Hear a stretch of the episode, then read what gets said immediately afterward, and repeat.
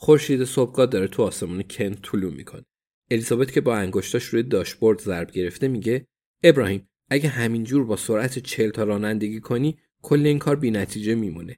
ابراهیم که چشماش رو به جاده دوخته و قصد داره با همون سرعت ادامه بده میگه خب اگه سر یه پیش تون تصادف کنم کل این کار بازم نتیجه میمونه. جویس میگه کسی بیسکویت می‌خواد؟ ابراهیم وسوسه شد ولی دوست داشت که هر دو دستش تمام مدت روی فرمون باشه. بالای فرمون. بین اونا ران تنها کسی بود که ماشین داشت. ولی باز در مورد اینکه چه کسی رانندگی کنه بحث شده بود.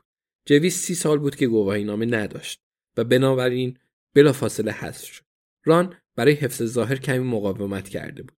ولی ابراهیم می‌دونست که چون فرمون ماشین سمت چپه ران تو گردش به راستا اعتماد به نفسش رو از دست داده بود و یواشکی از انتخاب نشدنش خوشحال می‌شد. الیزابت با بیان اینکه هنوزم گواهینامه کاملا معتبر تانک داره بیشتر مقاومت کرد.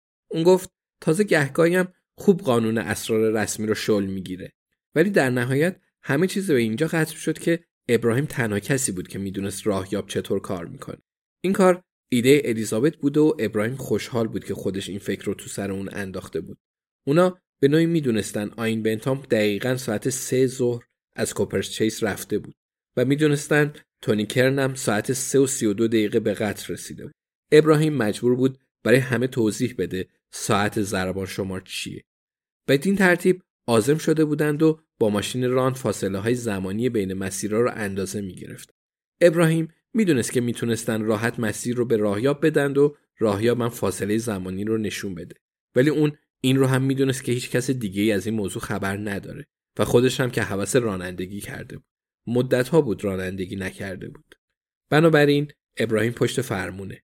جویس و ران با خوشحالی روی صندلی عقب دارن بیسکویت می‌خورن.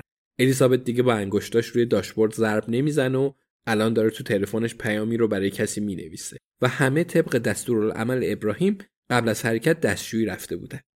آین ونتام می‌تونست به موقع از کوپرس چیس به خونه تورنیکرن برسه و اونو بکشه اگه اون نمی‌تونسته پس اونا داشتن بالای گوری گریه می‌کردن که مرده نداشت داشتن میفهمیدن.